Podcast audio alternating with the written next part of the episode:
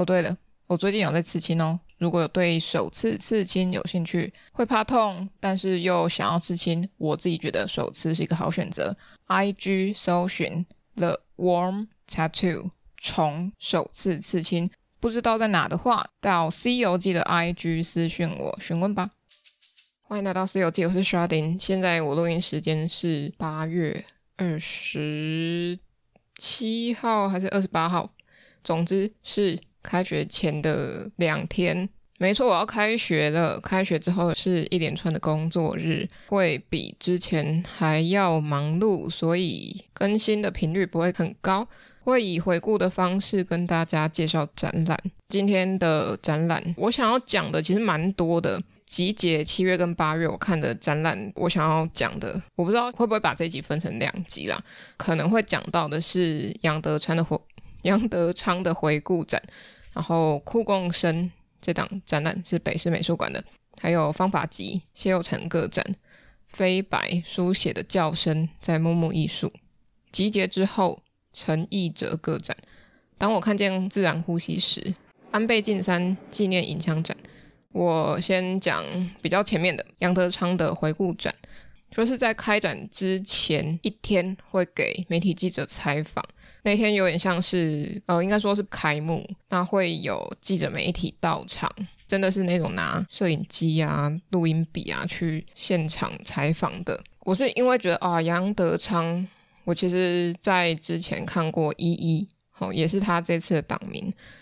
一一》其实是他的一部电影。那我对他的印象。或是对杨德昌导演的印象就停留在《一一》以及《青梅竹马》这两部是我看过的，在之后或是之前的作品我就没有去涉猎，但我很推荐大家可以去看一下，毕竟他在台湾影史上是一个蛮重要的人物。当天呢，媒体记者里有王俊杰馆长，因为他是策展人之一，策展人有馆长诶，那这档展览一定是一个非常浩大或是。嗯，对他们来说是非常重要的展览，或是馆长他本身就对呃杨德昌导演有所认识吗？我不晓得，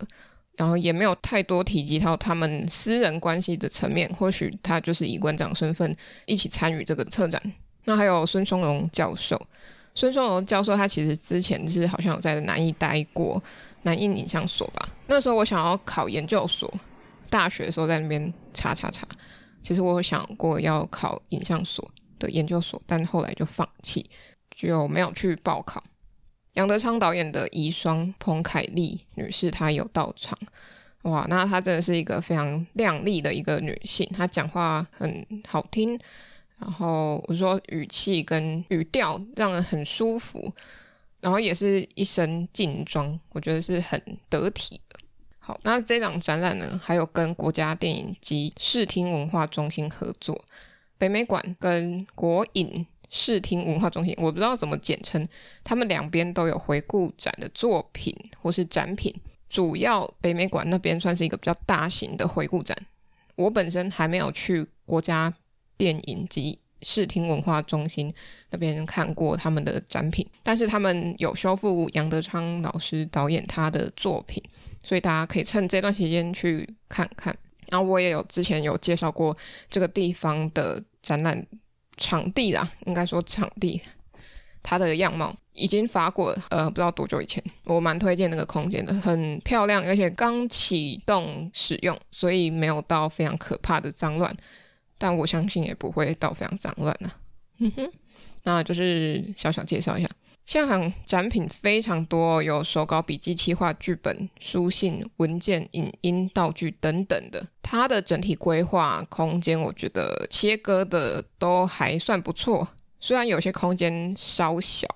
有些影像合并在一起的时候会有点拥挤，但我觉得它蛮聪明的是，有一区影像区呢，它有非常多的荧幕。那通常荧幕都是在展墙上面的，或是用展柜把它架起来放在小荧幕上，但是它是架在天花板上，所以大家要抬头去看那些作品。作品它有不一样的作品画面，也就是杨德昌导演他电影里面出现的一些片段。那我在猜那一区都是跟女性比较有关系的影像，因为我没有看到，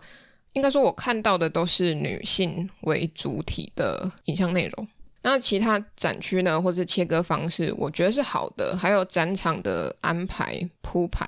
我觉得节奏都还算不错。灯光效果什么什么的，我觉得都算是有设计的，有巧思。哦，就是跟狂八零那个感觉差，嗯，有点多吗？我觉得狂巴黎那个真的是太急了，然后有太多故事想讲。可是这一次的杨德昌的回顾展，他。因为聚焦在他一个人身上，可能我自己不是影迷，我不晓得不清楚他有哪些影视的重要起落点，所以我可能不太敏感。就对于展场安排或是展品放置的关系，我可能不太清楚。这样子对他那个时期或是那个风格那个断点，在所做的那些作品是否是得宜的，这个我就不太晓得。但我整体看起来是觉得蛮舒服的。就算大家对杨德昌导演他不认识，像我这样就是只是粗浅看过几部电影，我觉得也是很适合去走走看看，因为我认为他不是只是在电影上有成就，因为电影也是艺术的一种嘛。那你如果是一个创作者，你当然也会受到其他的影响或启发。那我觉得大家可以去看看这一位艺术创作者从脑袋蹦出来的那些实际的物品。是有哪些，或是他从实际物品收集而来的灵感又是哪些？以上是一一重构杨德昌这档展览，推荐给大家，在台北市立美术馆展出到十月二十二号，所以大家听到的时候还是有在展的哟。下一档展览我来讲讲安倍晋三纪念影像展。呃，我不是笑他过世如何如何，他是日本的元首嘛。但是他过世的那一刻，我就觉得哇，一个嗯，总统、总理、呃，首相哦，公民读的不好。我觉得从亚洲区或是台湾地区来看，日本的首相陨落这件事情，好像是蛮严重的事。确实啊，因为日本、台湾其实关系很近，但是对我个人来说，我并没有那么多的个人情感面，没有那么多的感触。所以我进去看安倍晋三这场展览的时候，我就是纯粹的以观察展场的方式在浏览。我为什么会去看？其实我不是刻意去看，但也是刻意，因为我是路过路过，然后看到旗子安倍晋三呢？安倍晋三怎么会有展览？然后我就跑进去看，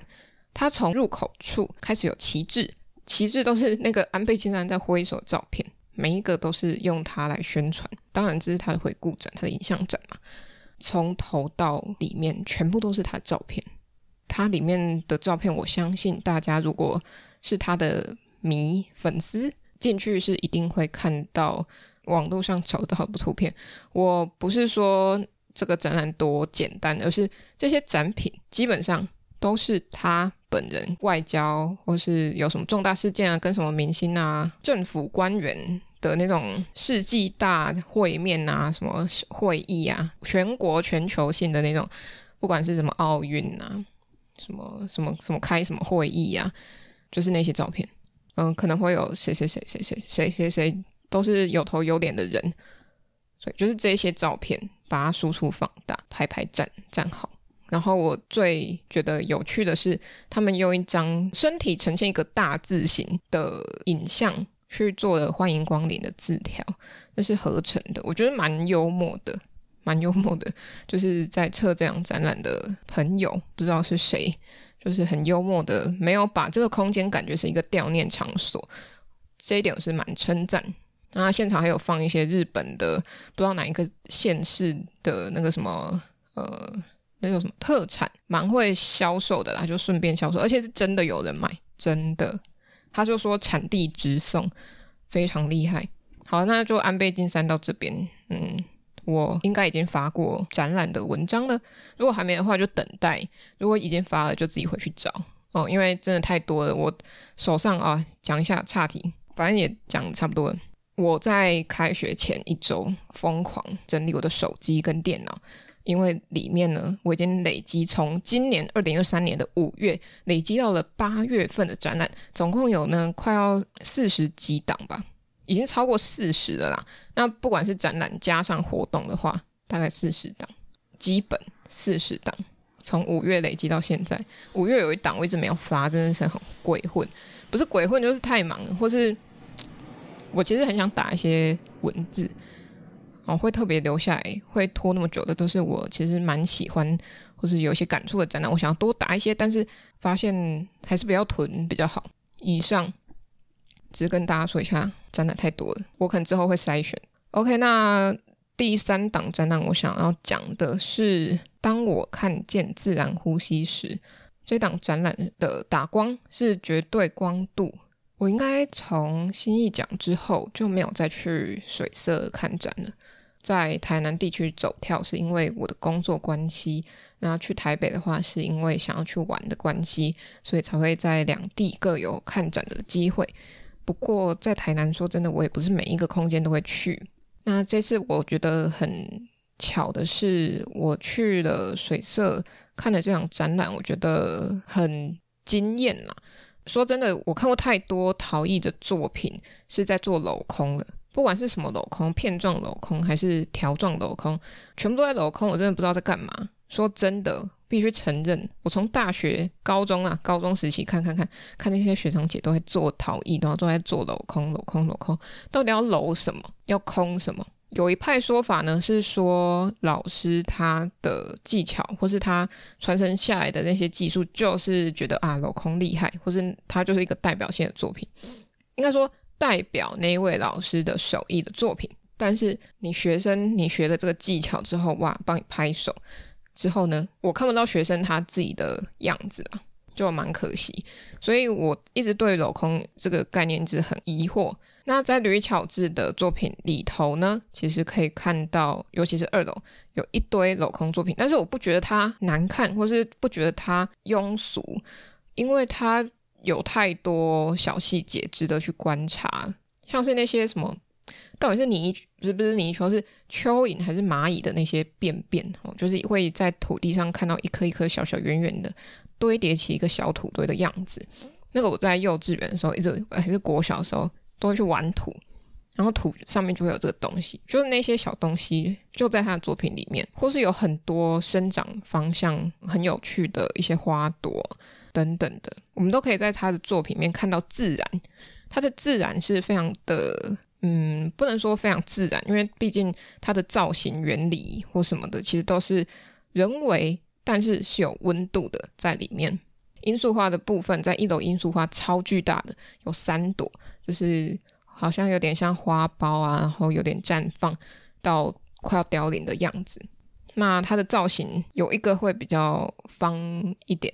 那那个就可能是为了力举关系吧，所以没有办法做得太外放。但我觉得都是好的，因为它的自然除了样貌、细节，还有土的颜色，应该是都没有上釉，就只是陶素烧釉烧后的样子。那这个状态就可以更回归到我们在看造型、看内容的里面。那我也很喜欢他在用展架的那些方式，像是镂空的结构，哈，这边又牵扯到镂空，但是我觉得这边的镂空是好的，因为如果他再用一个不镂空，把四面贴皮贴起来的展柜来放置他的作品的话，那就跟嘉美馆的蒲天生的二楼的展览的现况是一样的。因为蒲天生展览二楼放了很多雕塑人像作品嘛，它已经看起来视觉已经太重了，但是他们却用下面是用那个已经封死的那些延伸出来展柜，就看起来视觉超级笨重。